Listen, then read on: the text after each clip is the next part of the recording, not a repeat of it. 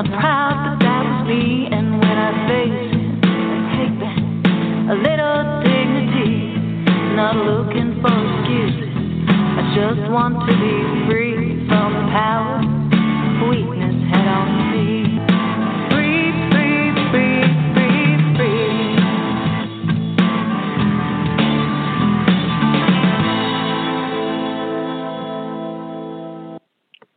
everyone, and welcome to the Bubble Hour, where real people tell real stories of addiction and recovery. I'm your host, Jean McCarthy. I've written the book Unpickled Holiday Survival Guide. It's available now on Amazon. I am also the writer of the Unpickled blog, where I've been telling my story of life after alcohol since my first day of sobriety in 2011. I tell my story there, and I hold space for your stories here. And today on the program, our guest is Robin. Now, Robin's path to addiction was the result of self medicating severe chronic pain, and the result was a battle that nearly took her life. And it required a long road of struggles before getting sober for good. Today, Robin has a full life that includes a custom art business and connection with others. Robin, welcome to the Bubble Hour. Hello, thank you. I'm excited I'm to be so- here. Oh, I'm glad you're here. I'm really glad you're here. You wrote in and offered to share your story, and I'm glad you did because uh, you did not have an easy road. And I think it almost seems that addiction kind of took you by surprise. And uh, I Mhm. feel like there's people that need to hear a story like yours. Um, so Yeah. I'm really looking forward to your share today. Oh, thank you. Okay, so I just get right into it then, right? Yeah. Okay. Tell us about yourself. All right, then I'll do that. I was raised by happy, healthy, wonderful parents. I'm the oldest of three girls, and um, we lived in um, in the Bible Belt, where it was the tightest, and in Oklahoma. Actually, we're about 30 minutes northeast of Tulsa area. And one summer, I'm babysitting. I'm watching my younger sisters. I'm probably 14 years old, and we're watching I Love Lucy. And that episode came on where she was drinking the I can't even say it, vitamin and medicine, whatever stuff, where she's getting drunk as she's drinking the cough medicine. And uh, we're laughing. We're all dying laughing.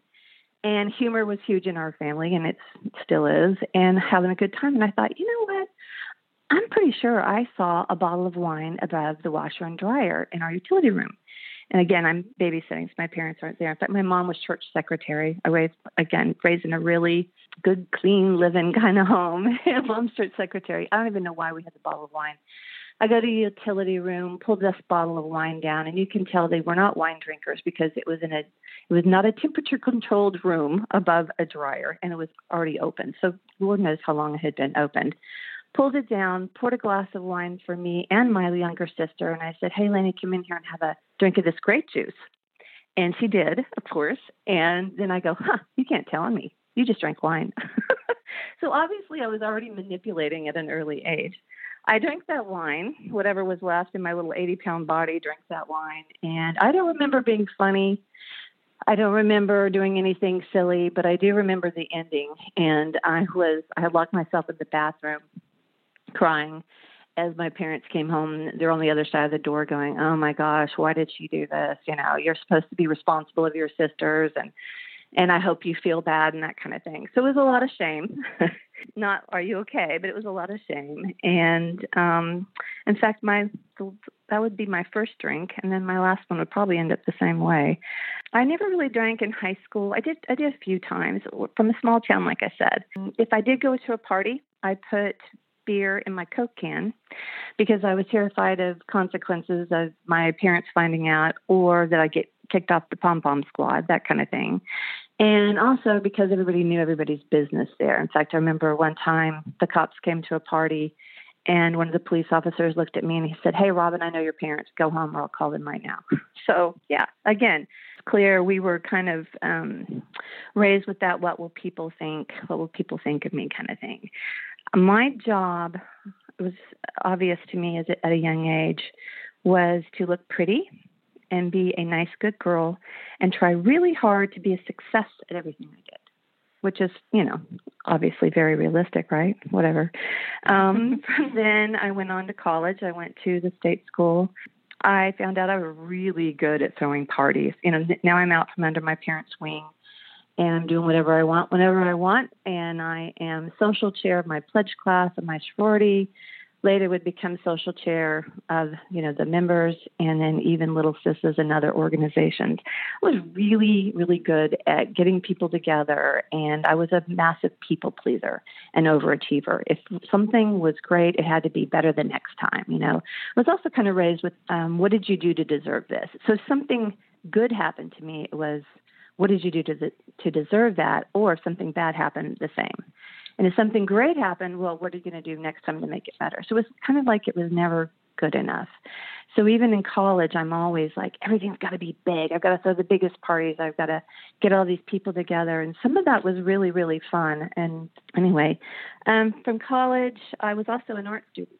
I graduated with graphic design degrees and journalism, journalism and marketing and all that. And um, so it was kind of cool. I could play both sides. I could be art student one day and sorority girl the next day. And it kind of carried into my adult life. I married my high school sweetheart. He was this very nice, normal guy. We had two beautiful girls, and I lived out in the suburbs of Houston, Texas. And again, I just didn't quite fit. Like nothing just felt right. And I worked out of my house doing design work, or and then eventually I started to do illustration work. I always had this feeling like there was something more I should be doing, or something more I could do. It was like nothing was ever good enough, which was kind of unfortunate. That's how I felt. I mean, I guess it made me try harder and do well, and I usually did well. If I tried really hard at something, I usually got it. I usually achieved that. If it was a hurdle, I could I could do it but it was a lot of pleasing and performing. I'm not sure who I was doing that for. I started my illustration career. I am a professional illustrator. I felt very empowered.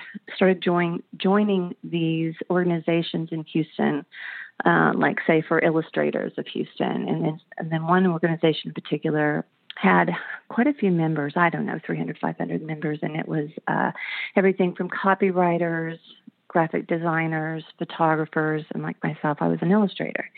And there, you know, I go to these events and I was a rock star, at least in my head.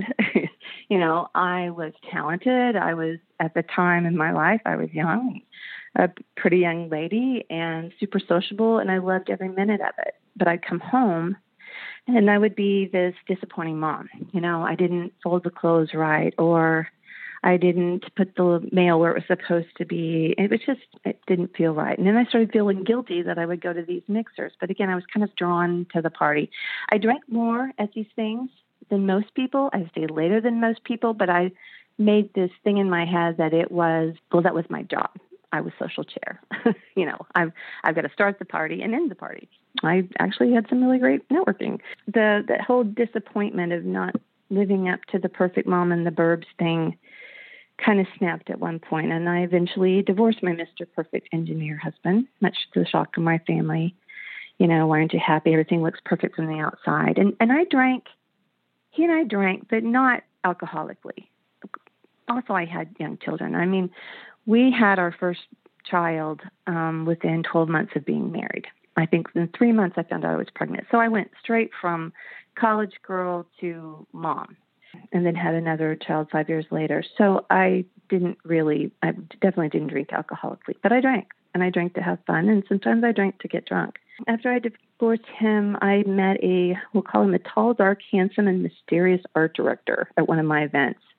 We met drinking, we got married drunk, and we kind of stayed that way for years. Um, by the way, I would learn that mysterious is code for secrets. He could be mm-hmm. pretty dark at times, and very, very passionate. He was never, ever boring, uh, so be careful what you wish for. I guess I thought that my happy, bright personality could rub off on him. I've heard that women marry men expecting to change them, and men marry women, women expecting them to never change. We partied, we traveled, we entertained very, very well and I drink a lot more. I mean, this guy never told me no. If we woke up Sunday morning with a hangover, it'd be like, wow, let's go have brunch. And I'm like, hell yeah, this is my kind of guy. you know, I was raised where everything was a no and you should be ashamed of everything you do wrong. And then to somebody saying, Hey, it's on. Let's have let's throw the best party ever. And we did. We threw great parties. We like I said, traveled, entertained. In the meantime I have joint custody of my daughters. So I'm still doing that dual life thing. One day I am a newly wed artist married to an art director and we're throwing great parties and feeling fabulous about ourselves and the next day I could be a great mom. And I I really put a lot into my girls when I had them. So I was all about being a mom or all about you know, it was all or nothing kind of how how we addicts and alcoholics can be. It seemed like the best of both worlds, I guess. I I even started teaching at a couple well well known universities here in um, in Texas, not not in Houston. And I was teaching at a couple places. I'm teaching illustration. I'm winning awards. I'm feeling like my career is just awesome. But our family life at home was incredibly strained. My oldest daughter, Hope, really liked really liked the art director husband because he was Mr. Cool and he never got in her business. She's probably about I don't know 13 years old. My youngest daughter, Zoe, absolutely hated him because she thought he was cold and never cared about her. And actually, both of those statements are true. I would do my best to keep the peace and make everybody happy during the day. Uh, you know, the kids would come home and I try to make everything fine, and then, uh, or or try to make sure take his temperature during the day. And I was just a, a nervous wreck. I would be so rattled by the end of the end of the day that I would drink late at night when everybody was in bed. It was kind of like I had this like I didn't want to go to bed. I don't know what it was. Like I'd stay up and and drink until I was just almost passed out. Um, the tension was was was really thick, um, but I couldn't complain because I felt like that would be admitting that I made a bad decision. Um, you know, I kind of had to own this life, and I was going to make it better because I always did. Because I was a little Miss Overachiever and Miss Happy Pants, and that's what I did, right? One night, uh, the art director and I were asked to entertain judges that had come into Houston. We took them out for martinis, had a good time, and um, back then it would be if we went out and maybe let's say midway into the night, one of us would look at each other and say, "Hey, you're at your driver," and you know, and so that would be code for okay, I'm going to reel in my drinks and drink some water, and uh, the other person can drink more. So that night, I'm like, "All right, tag, you're it." So that's kind of how we did things. And he was definitely drinking, but I was definitely drunk. We got in the car, and I remember kicking back um, the seat and kicking off my high heels and leaning back, and him saying, We're to hit, we're to hit, we're to hit. And I'm like, What? And by the time I look up, we ran into that concrete barrier. We're going about 70 miles an hour on um, 59 in Houston, and Houston's really, really heavy traffic. It's right there at 610 and 59. If people know where it is, it's kind of a, a tense spot. And I can still to this day like hear the the sound, the whooshing of the cars going by and the ambulance and people honking and him just rushing around. And I kept moving my ankle, thinking, "Okay, I'm okay. I'm okay. You know, I, I'm okay." And I kept saying, "I'm okay. I'm okay. I'm clearly in shock." Oh, by the way, he wasn't hurt at all. and I was very hurt. Um, the ambulance guy comes and he's yelling through the window, you know, we're going to pull you out the back. And so they duct tape me and he's like, stop moving your leg. Your ankle is completely exposed and crushed. Stop moving your leg. And again, I'm still like, I'm fine. I'm fine. I remember I put my hand down on my thigh and it moved in two different places. And I'm like, whoa, okay, all right, I'll do whatever you say. They duct taped me, pulled me out the back of the car, put me in the ambulance, and pulled out literally just like a Home Depot drill and drilled two two two by fours to my leg to keep it stable. I don't even remember that hurting. I was just terrified. But again, I'm acting like everything's okay. We get to the ER, you know, and then I find out what all's wrong with me. I spent nine days in ICU. I could hear, oh, this is gross, and smell people dying all around me. It was absolutely terrifying. And I would go in and out of medication.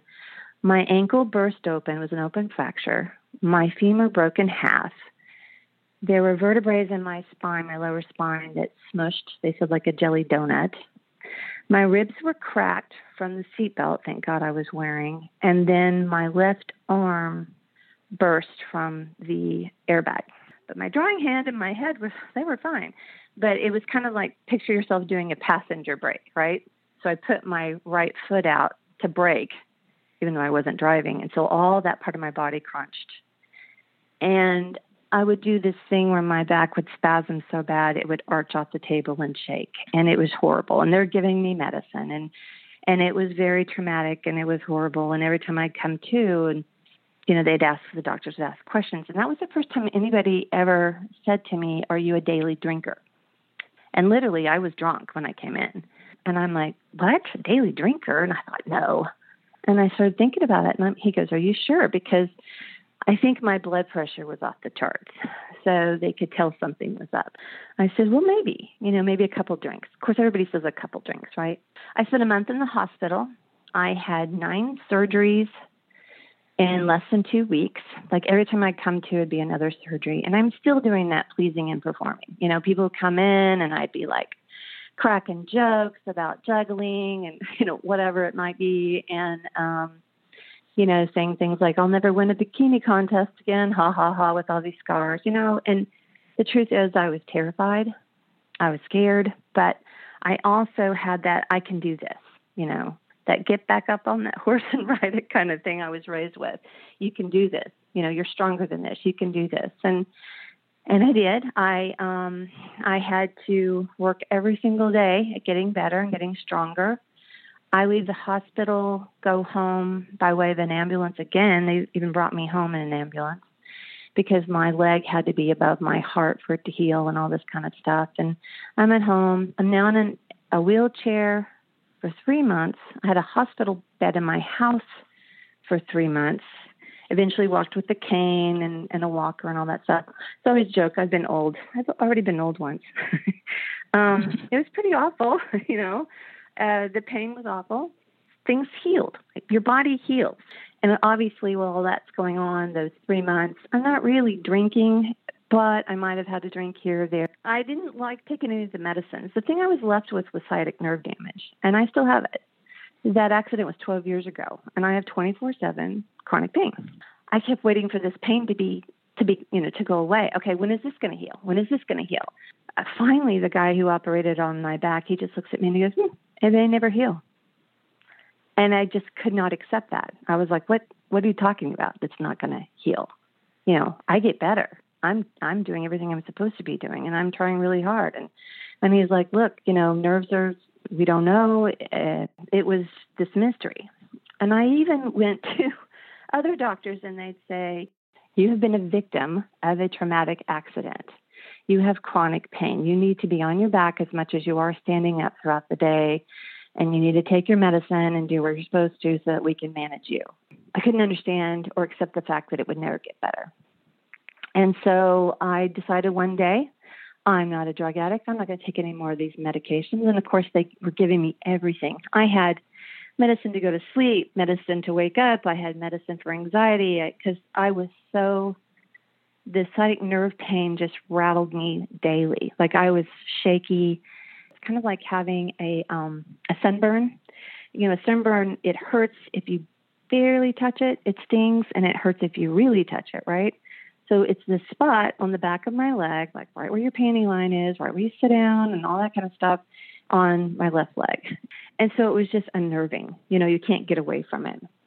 One day I just decided to take, stop taking all my medicine and I remember I poured myself a drink and I got in the pool and I floated. And I was like, oh my God, yay. You know, I didn't feel it, it didn't hurt. And I just had one drink and I floated during the day and I'm like, oh my God, I figured it out. You know, yay, I finally figured it out. This is what I'm going to do.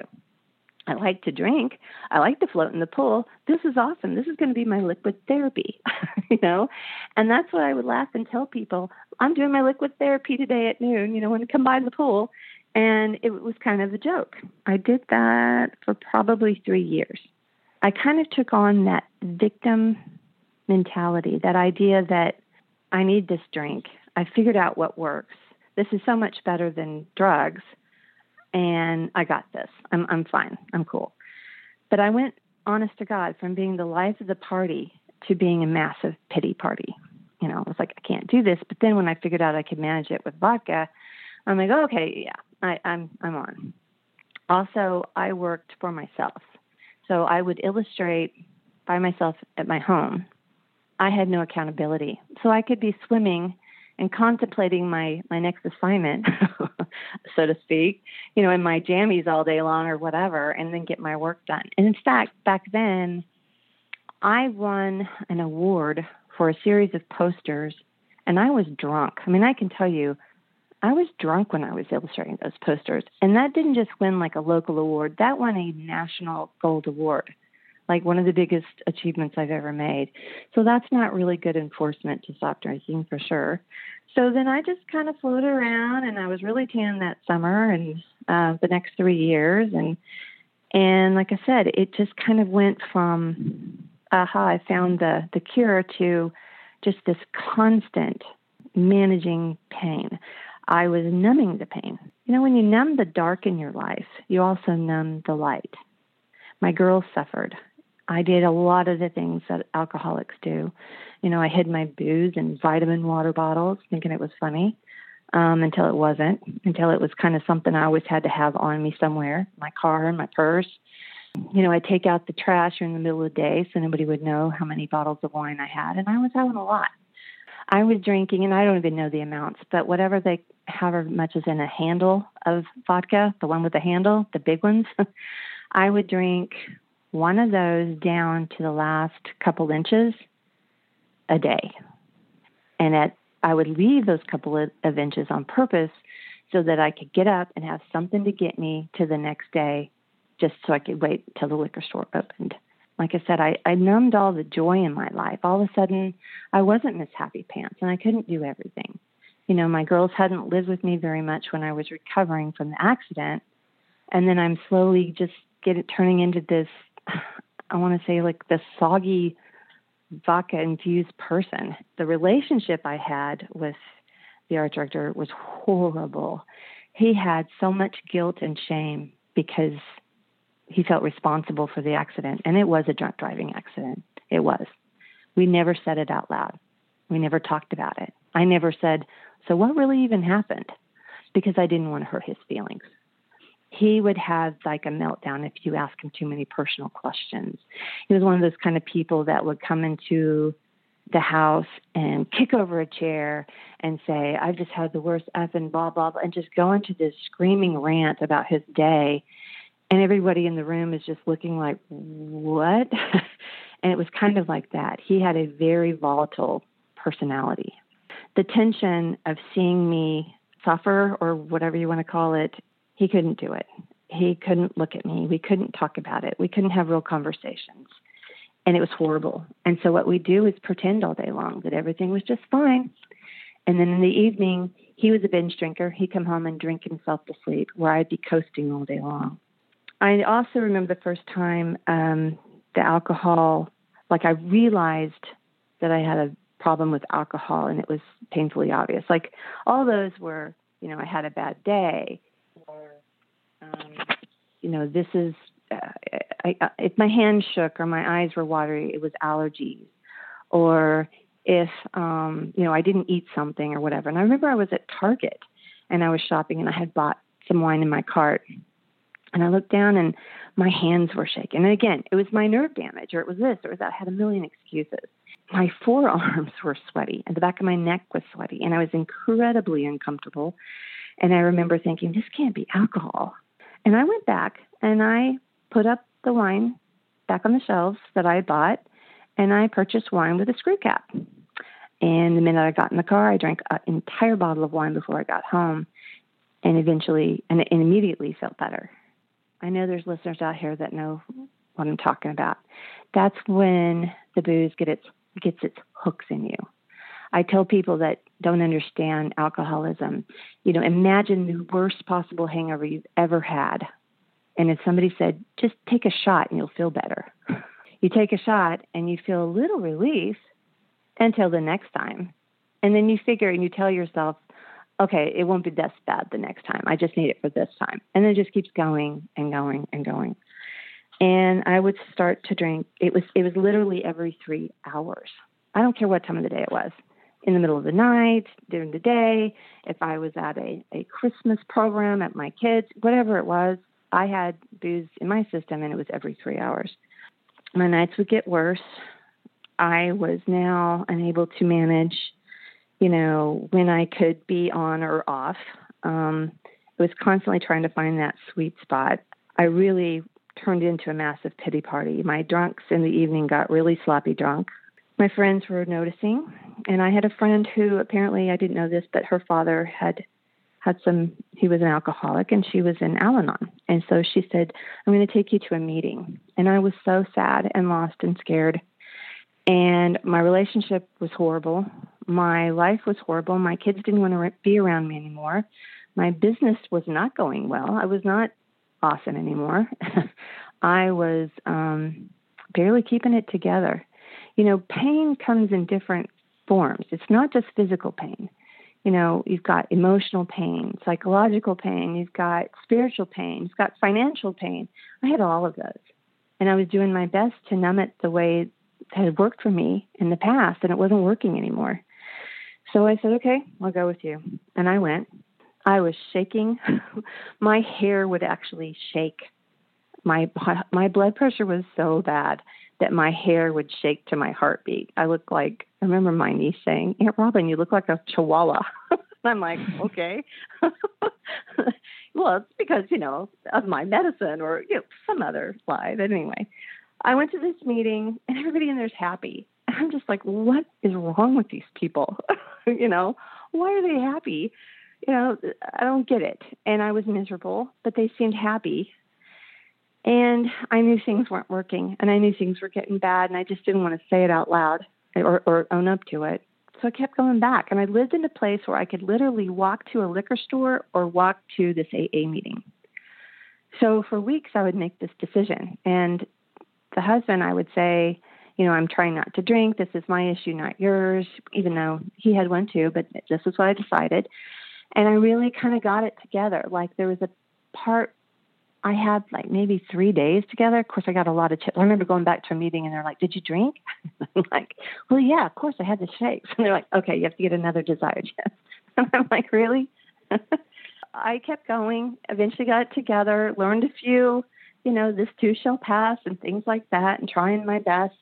I came home, found out one of the big dark big secrets that this husband was keeping. And apparently, had been keeping it for over 50 years. And it was a doozy. And um, just like in the movies, you know, everything freezes and stops, and you just you can't hear, and all you can hear is your heartbeat. And I remember going, "Oh my God!" And I remember going to get a bottle of vodka. It was the first time I had drank in four days, and I sat there and I said, "I want to hear this. I want to hear what's going on or, or why, and understand this." and proceeded to drink and say all the mean, horrible, hurtful, angry, ugly things that he was probably afraid I would say. He said some mean, horrible, horrible things, and it was it was awful. I had a meltdown. He had a meltdown. Um, I got drunk for days. And later on, somebody said, you know, if that had happened to me, I'd get drunk too, but probably not for like four days straight. um, I did because that's what alcoholics do. That's what they do when things get get bad, and that's what I did. I think my daughter saw me, called my mother, who came and picked me up, and took me to rehab. I didn't know anything about rehab. I didn't know anything about that. That was before you heard about rehab on TV and all that kind of stuff. I didn't know what to expect. I remember waking up. Well, first they took me to the hospital. Once I got sober enough to go to rehab, then I went to rehab. All the time screaming, look, listen to what he did, you know, look who he is and what he's done, and victim, victim, victim you know, um, I kind of come to and I'm like, wait a second, I don't belong here. You people have problems. you know, I'm I'm okay. You know, I'm an educated adult here. I, I have a career and I have students at these universities that need me. I'll be back during, you know, Christmas break. I'll I'll see you soon. Good luck, you know, and left. And would go home and I still went to meetings and I eventually started to relapse again. And I thought maybe I sort of had it under control, but didn't. By now, I'm living at my parents' house. I can't live at home. And uh, my mom and dad, that both live in Houston, they had divorced. So I would go from my dad's house to my mom's house. and eventually drink and eventually lose it and do do well and do bad and do well and do bad and I did this for months. In between the first time I went to rehab and the second time I went to rehab, I got two DWIs. Little Miss Perfect Pants Sunshine went to jail at 44 years old. Not exactly what I expected to happen. I was drinking and driving. I deserved many, many more than one or two, but I did. You know, I always kind of, I'm like, oh, well, wait, wait, here was the story, and here's what really happened. Both of them were extreme stories. They were extremely sad, but kind of funny, and so I could always kind of laugh it off how I got caught, and I don't know why I thought that was funny. Now it's definitely not funny. I wanted to be sober. I was starting to realize I could not do this on my own. But I tell you, I I still wanted to drink. I really did. And I think that's the beauty of people that go to rehab and they're done and they want to get better. Thank God. But for somebody like me, I woke up there and I was still blaming everybody but myself, trying to figure out why this was going on. And so, you know, I've heard this line and it was it's uh, God is going before me making crooked, crooked places straight. Well, I was making them crooked all over again. I, I my path was not straight and it was not narrow. It was squirrely as it could be, and that's just part of my story. It is not a straight, clear story. I didn't figure it out and get better. I think humans, I don't think we change unless it hurts bad enough, or maybe that's just me. You know, it's like, ow, that hurt, ow, that hurt, ow, that hurt. And finally, it's like, oh, maybe I'll go in this direction. I would relapse and get better and relapse and get better, but at least I knew where to go. I knew to go to meetings um, I didn't know about things like your podcasts and and um, online groups or other services. I mean, this is where I was brought, and I saw people where it was working. People that they were sober and they were happy, and I wanted to be like them because I hadn't been happy in a long time. For listeners, if you're if you're in that struggle and that in between and trying to manage it, I want you to really think: when was the last time you got drunk and there were no consequences? There was none of that. Okay, I'm I'm I'm going to do okay tonight. I'm just going to have a few drinks here. But then you can't wait to get home to drink more by yourself.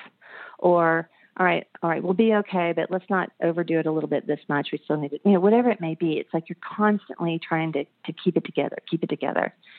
It's been a long time, and I really got real with myself. It had been years since I had a good time drinking with no consequences where I didn't overdo it or make an idiot out of myself or wake up with the, oh my God, what did I do last night?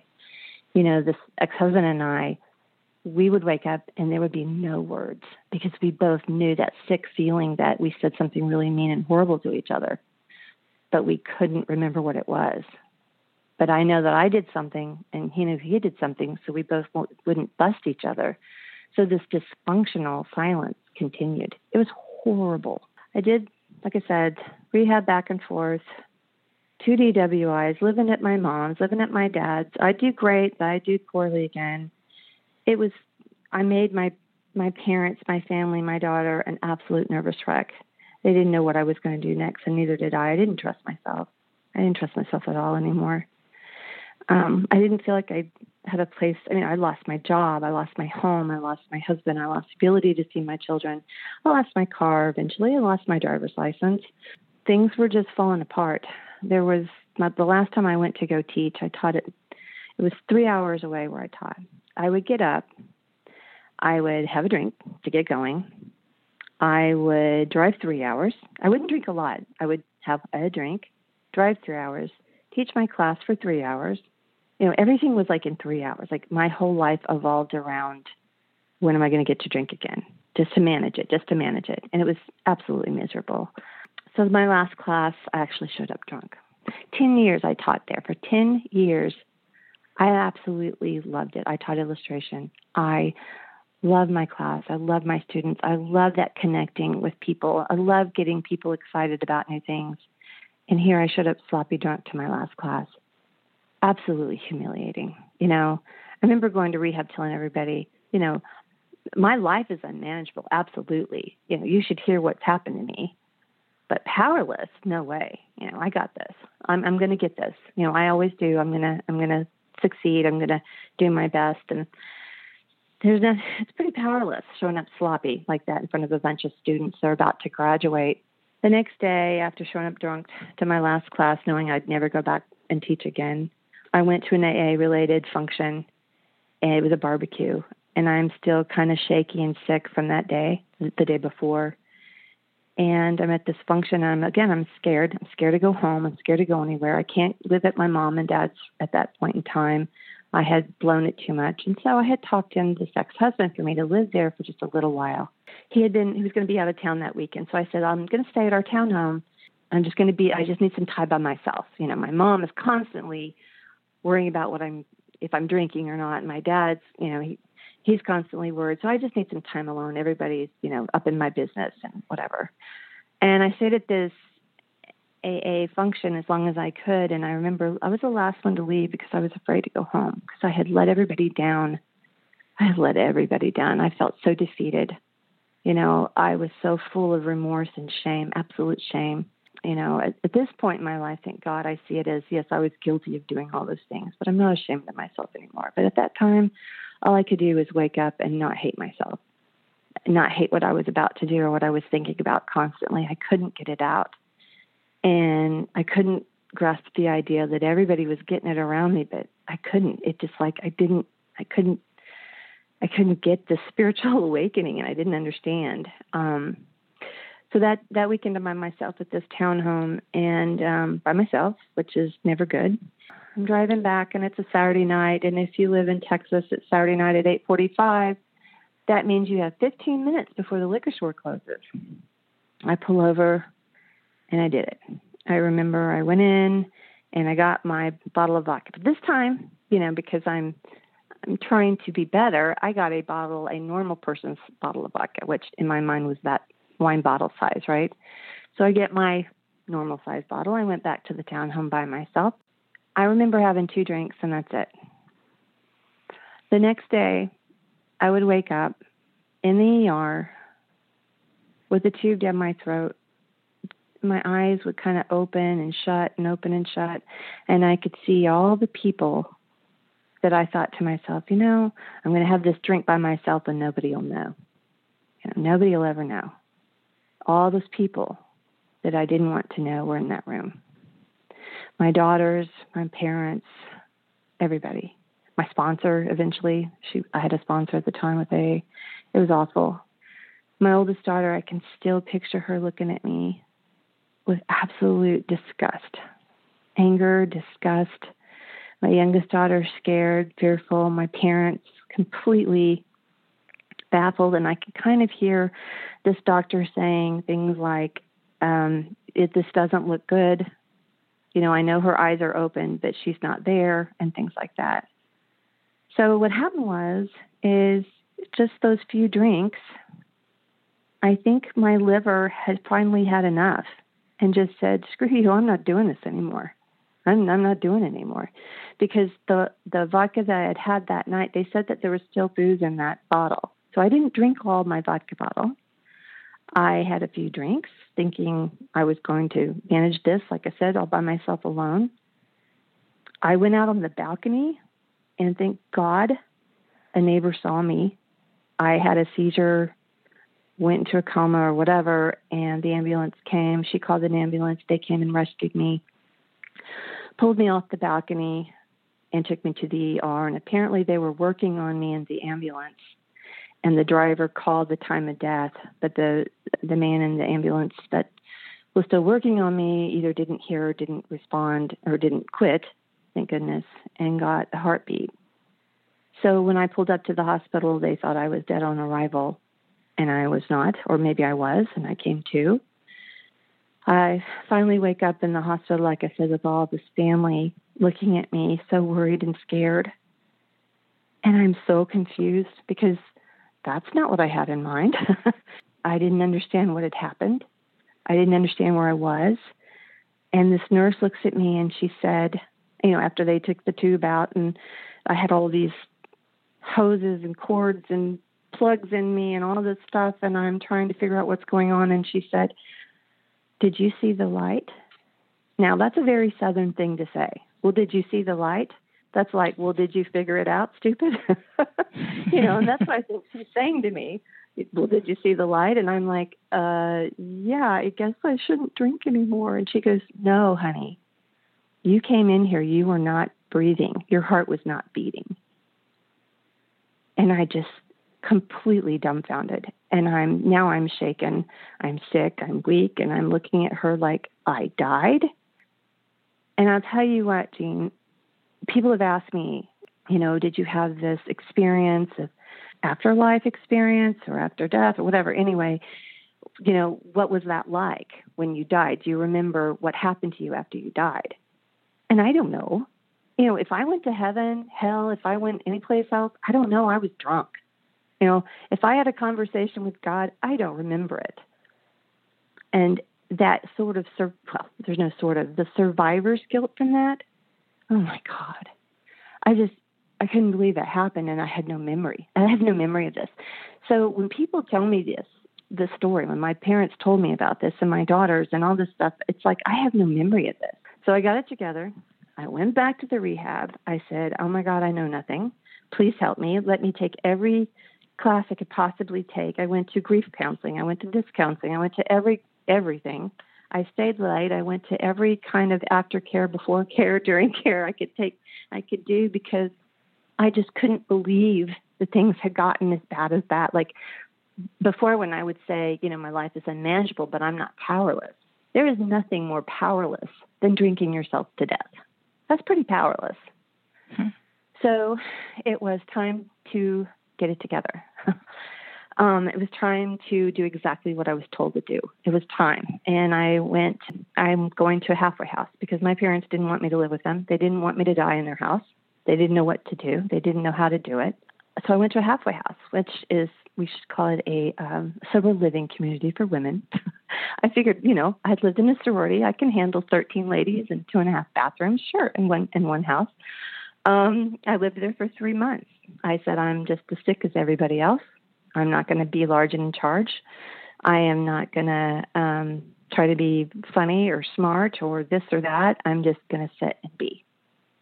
I was another lady with big issues, just like everybody else. And I remember whenever the we'll call her the house mom, she came and picked me up at rehab to take me to this this halfway house.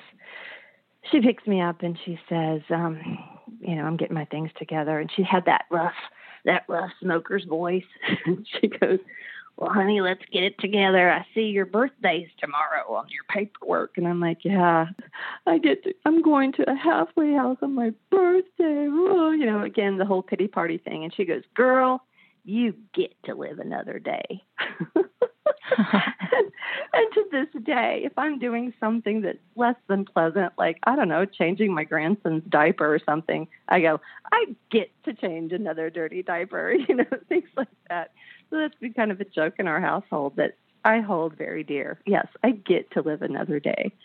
And so from there, I started thinking a little bit differently, being an observer and not just being in the middle of everything and not trying to be large and in charge. And I listened and followed directions. And then I, uh, my my sponsor just wasn't. She wasn't meeting with me. She, she was a great person. She lived on. She lived an hour away. I didn't have a car. I lived in this place. I needed a lot of attention because I had nothing else to do but live there and go to meetings all day long. That's when I started um, doing uh, getting books. And one of my first books I would read all I just read as much recovery information as possible.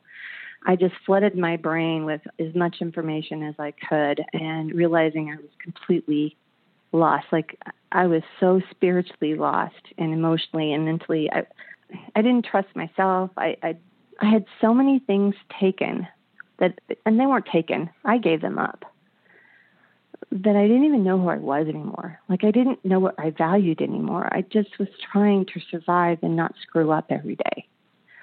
And so I started reading all these Hamilton books and recovery books, and I got my hands on the very first Brene Brown book, seven no seven and a half years ago when she first came out.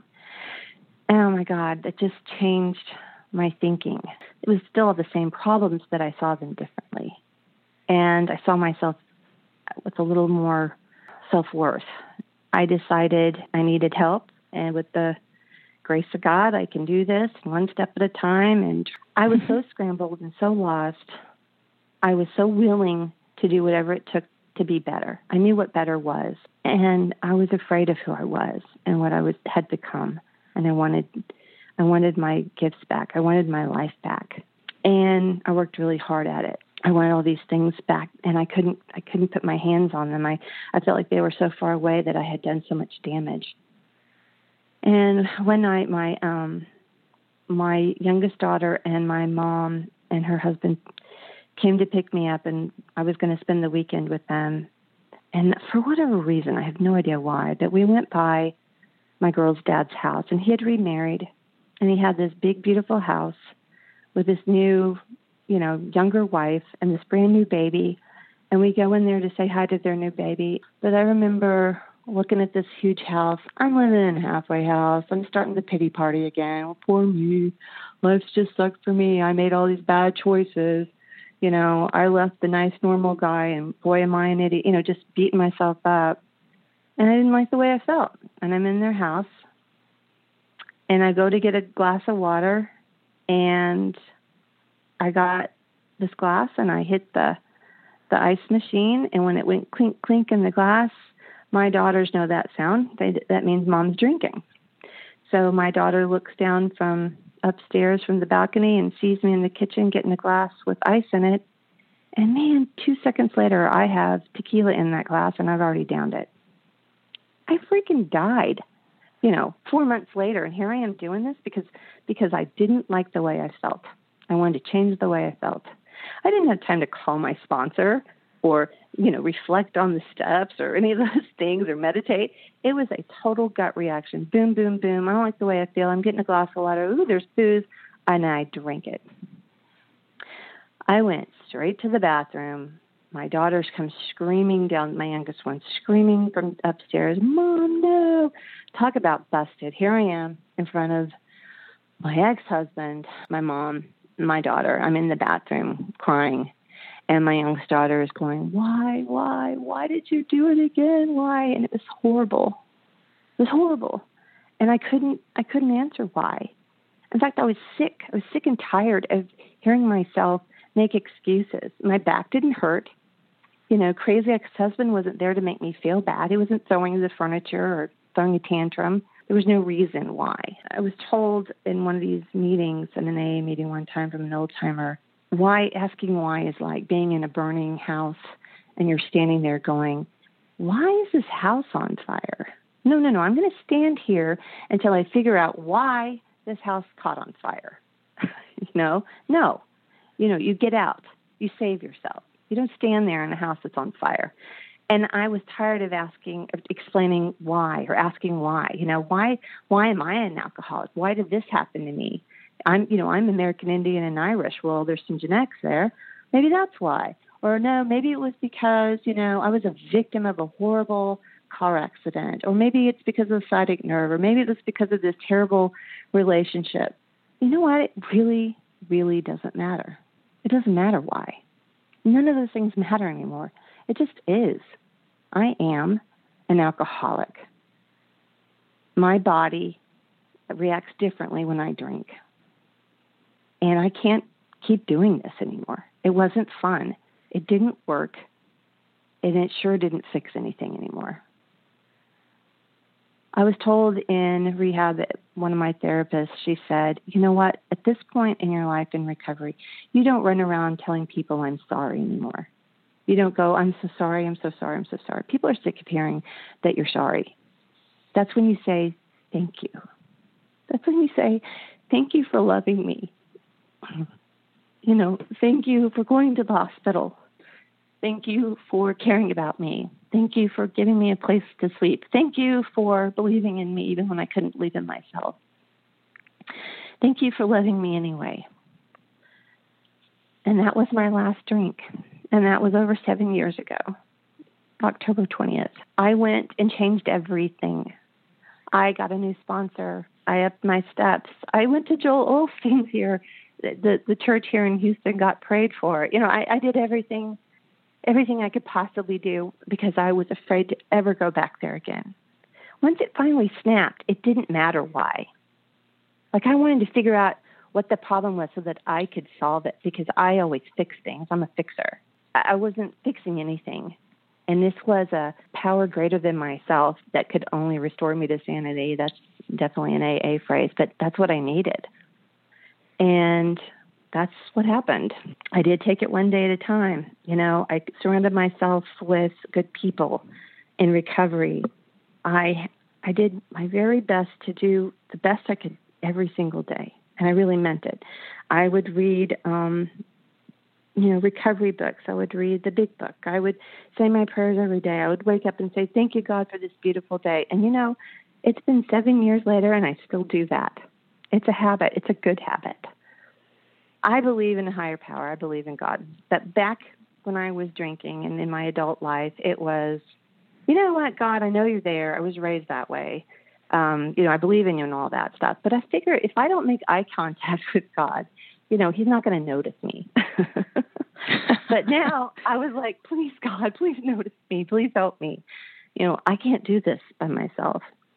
Uh, it took a long, long, long time. I cleaned up uh, probation, and let's see, I had, but by then I had three DWIs. I had three different probations. I have spent countless hours community service and dollar bills uh, to take care of things you know, I started sponsoring people.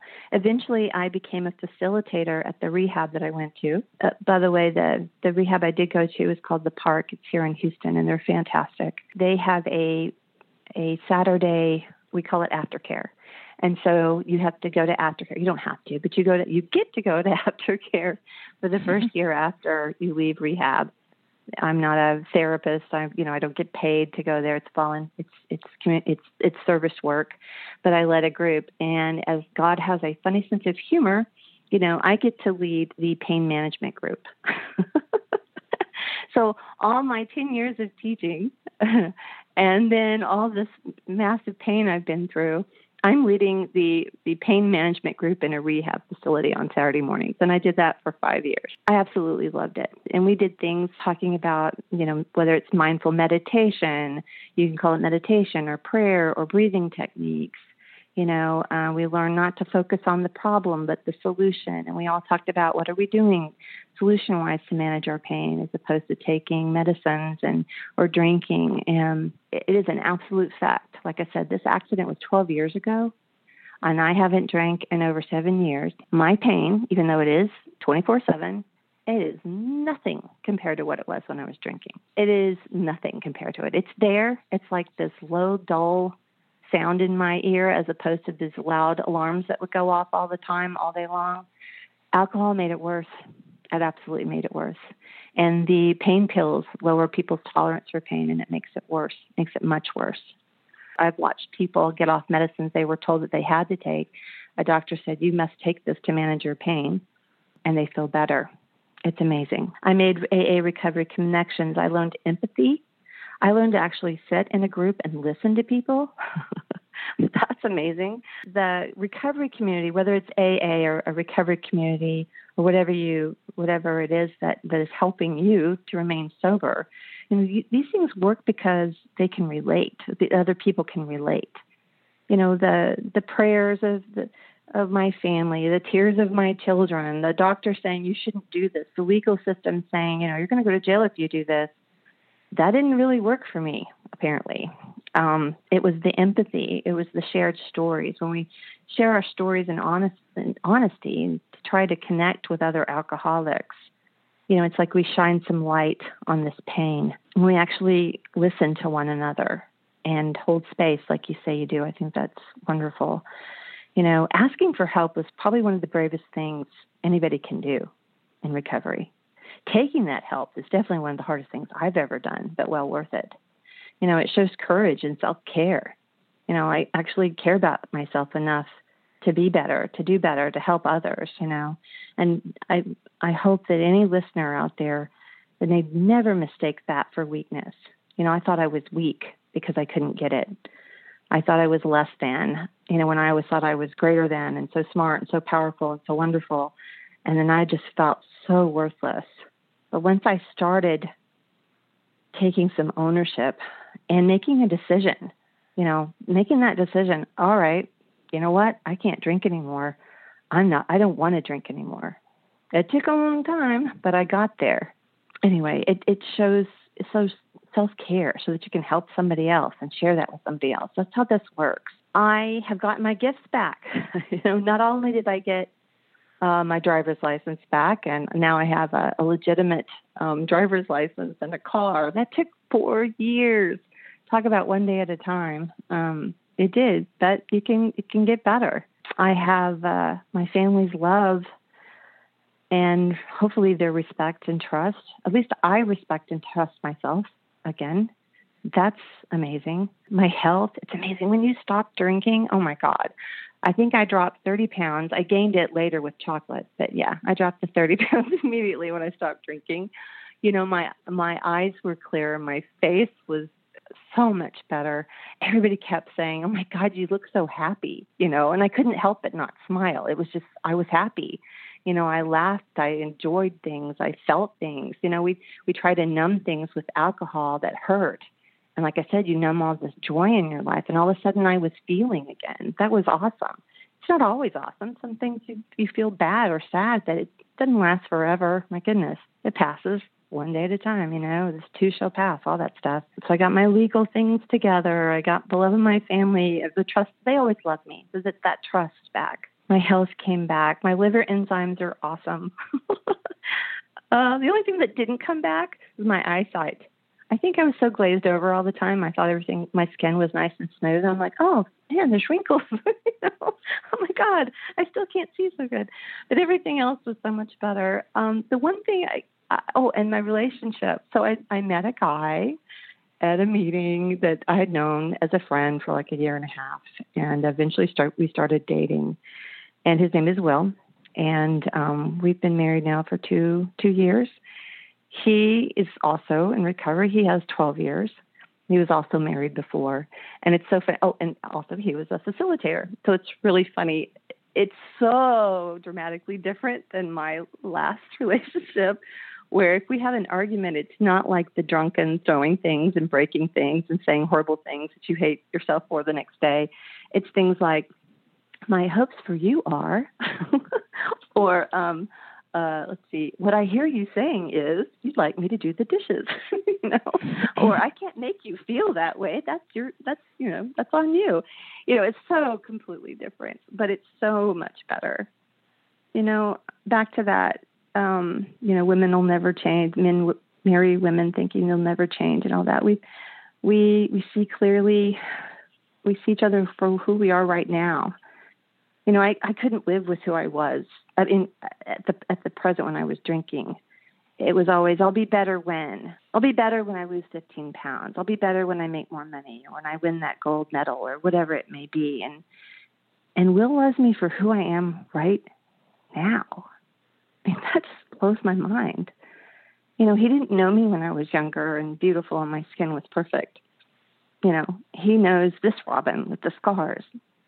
He knows this Robin with the extra, maybe a little bit extra weight from all the chocolate. You know, he loves me for who I am right now. That is a blessing. That's a blessing of recovery.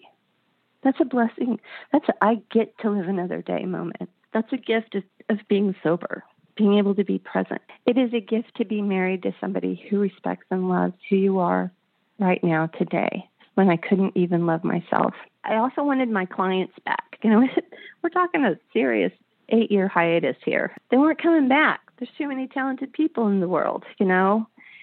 And I was so concerned about, you know, would I be any good? I did odd jobs that were way beneath my education and my skill set to take care of myself between all of this rehab related conversations up until this point because I couldn't get work again. And I'm not going to say that I couldn't get it. I'm saying it didn't come easy and I didn't really have a place that was mine and my computer set up and my business together. Some something was blocking me from doing what I did before. You know, I'm a professional illustrator and when people hear that a woman's an illustrator, they think she's a children's book illustrator. And that's not true at all. I'm, I illustrate anything, um, all kinds of things, commercial, magazines, products. I just I'd had an agent by then. My my relationship with my agent had gone down the toilet. Obviously, I am. Um, my heart wasn't into getting my career back together. It's like I didn't either. I didn't think I could, or I didn't know what to do, or I think I also wanted somehow to wrap recovery with my artwork. And so I thought I'll be an art therapist. That's what I'll be. You know, I kept trying to figure out, well, what will I be today? You know, changing my whole world at by then, you know, 45, 46 years old. And I wanted, I wanted to figure out what I wanted to do. And I stayed completely open. Okay, God, what am I supposed to do now? You know, you gave me these talents. What am I supposed to do now? I was just open to anything. A friend of mine called me up and said that she wanted a painting of her dog, and she'd been on a waiting list for another artist, and they hadn't got back with her, and would I do it? And Miss Confident Self said, Well, of course I can paint your dog. Sure, yeah, no problem. So I get this canvas, and I'm like, Oh my God, I haven't painted in forever. You know, when I drank, I couldn't even put on mascara. My hands shook so bad. But my illustration work was all done it was all digital, it was all the computer. So I could always go back and edit something. But I'm looking at this paint and this huge white canvas, and I'm like, oh my God. And I was really afraid if I could do it or not. And I just started and I'm working on it. And you know, when you're doing something and you get all involved in the details, and then you look back and you're like, oh my gosh, oh my gosh, this is good. And I realized my hands weren't shaking and my eyes weren't blurry and cloudy and I'm able to see the details and I'm able to paint the details and I start to get that, you know, where you're by yourself and you're smiling like a goofball and and you're almost embarrassed. You're like, "Oh my god, I can't believe I'm smiling like this. This is funny. I'm just painting a dog, you know, no big deal." And all of a sudden I start to get the giggles because I'm having so much fun and then it turns into me just smiling and crying with joy. It's like my hands work. My I, I can still paint. I can still make art. I can still do this. Oh my god. And it had been mm, three years. By then i think i'd been sober for three years. And i'm just amazed that it's i can still do it and it still seemed pretty good. I finished that painting. I delivered it to this person and she like tears up and she's so excited I mean, she's so excited. She's so excited, and she wants to tell everybody about it. And they post it on Facebook. And next thing you know, I've got another order and another order. People want these. This is good. Oh my God, I'm, I'm I can do this again. One time I was listening to um, an interview with Ray Wylie Hubbard. He's a Texas songwriter and musician. He's awesome, and he's known for being um, in in recovery. And he said back in the day when he was trying to get sober, that uh, the only person he knew with any sobriety was Stevie Ray Vaughan. And he went to Stevie Ray Vaughan and he's like, you know, Stevie, you know, you're you're awesome. You know, you're you're so good at this, and and weren't you afraid that you wouldn't be any good at when you got sober? Anyway, that's what I fear. I, I've heard other artists, are you still any good now that you're sober? You know, because remember, I won that national award drunk doing these posters, these series of posters, and they were really good. And so I'm thinking, I don't know if I can be really good sober. Maybe it will be different. Maybe I don't know. And my illustrations, like I said, I just didn't. I don't know. I just didn't have the heart for it back. I don't, I don't know what it was. But this painting of this dog, and it was like this new addiction was the praise again. It was like I feel like I'm back to that whole, is it good? Do you love it? Do you love it? you know, and and she loved it and I loved it. And it was really cool to have this gift that I could give back. But the Stevie Ray Vaughan story goes that when Ray Ray Wylie Hubbard asked him, he said, You know, he said, I'm better than I ever was. Before, when I played music, it was like I was playing with boxing gloves on. You know, like I'm fighting every note, I'm fighting every night to get through the set. But now it's like I've taken those boxing gloves off and I can feel the notes. I can feel the music. Mm. And I believe that's how I feel right now. Sounds really cheesy, but I can feel the painting. I can feel the that love or that beauty, you know, I can see beauty. I can see little things, and I don't mean just technically little things, but I can see the little nuances or the little expressions or whatever it may be that's that's specific to that pet. And I can create these pet portraits for people. And it makes them so happy, this connectivity. And if you had told me years ago I'd be painting puppies and kitties, I would have scoffed at you and said, "Please, I'm not. I don't paint, you know, puppies and kitties. Please, you know, I'm a serious illustrator." And here I am doing this and having so much fun. You know, my hand skills are back. They're just completely different than I expected. You know, I wanted all my gifts back. And and now I've noticed that those gifts were always all around me. I just couldn't see them because I was drunk. You know, and they're just wrapped in different packages than I expected. Being sober, I have clear mind, clear eyes. I can actually see and feel those those those gifts open them up and actually share those with other people. That's amazing.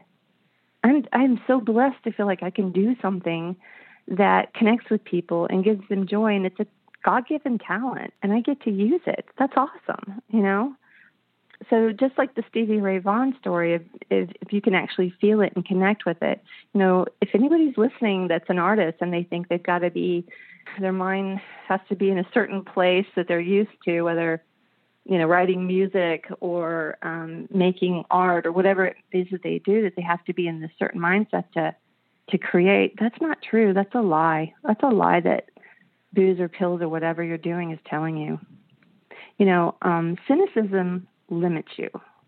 As an artist, you kind of go, you know, oh, I'm too good for that, or that's not my style, or you're, you're even afraid to do something that's too happy oh, whatever. I don't care about that anymore. I don't care what people think.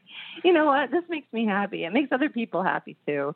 And I'm making a living out of it. And I really, really love it. I don't think I'll be painting just dogs and cats for the rest of my life, but I'm going to do it for now. And I'm going to, I love every minute of it. I'm actually in awe. Sometimes I'm in awe of these abilities that I've been given back because it's not what I had done before. So I don't really have anything to compare it to. It's like, wow, you know, I'll be painting on something and being stuck in the details and walk back and it just blows my mind that that it looks like that. And I'm like, wow. And it's not like I'm bragging. It's more like I'm celebrating these gifts that I've been given. It's like, hey, thanks, God.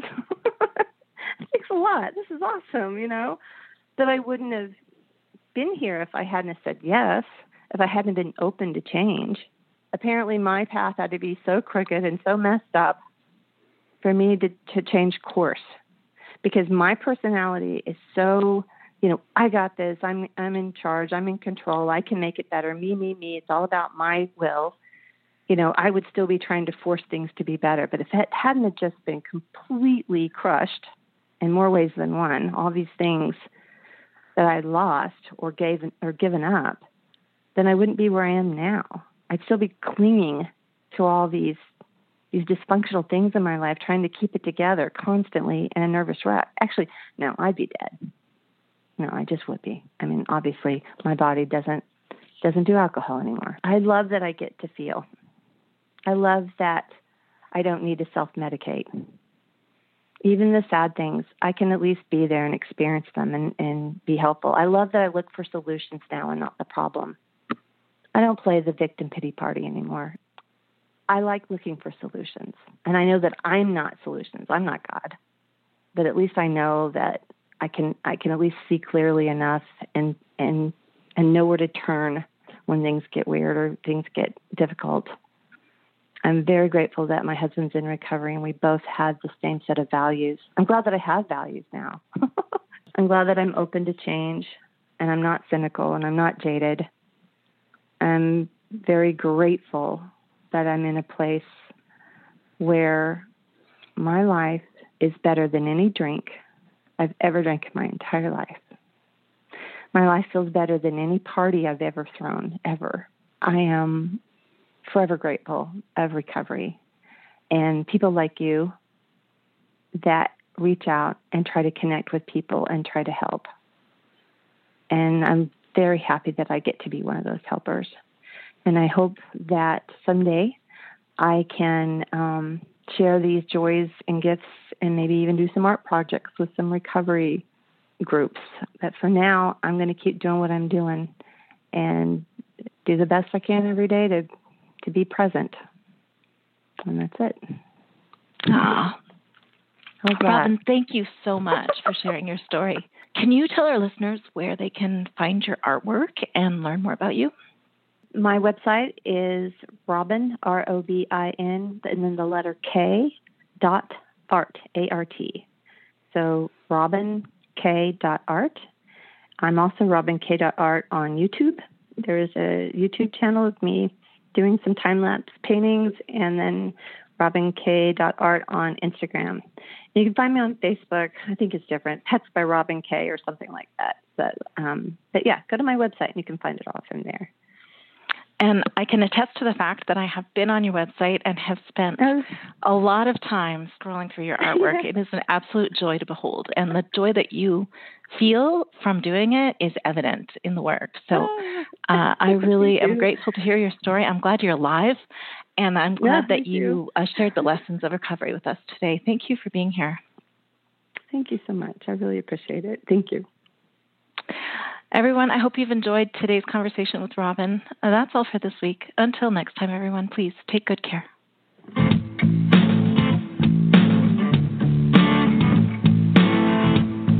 I own it, I did that. Not proud, that was me. And when I face it, I take back a little dignity. Not looking for excuses. I just want to be free from power, weakness head on.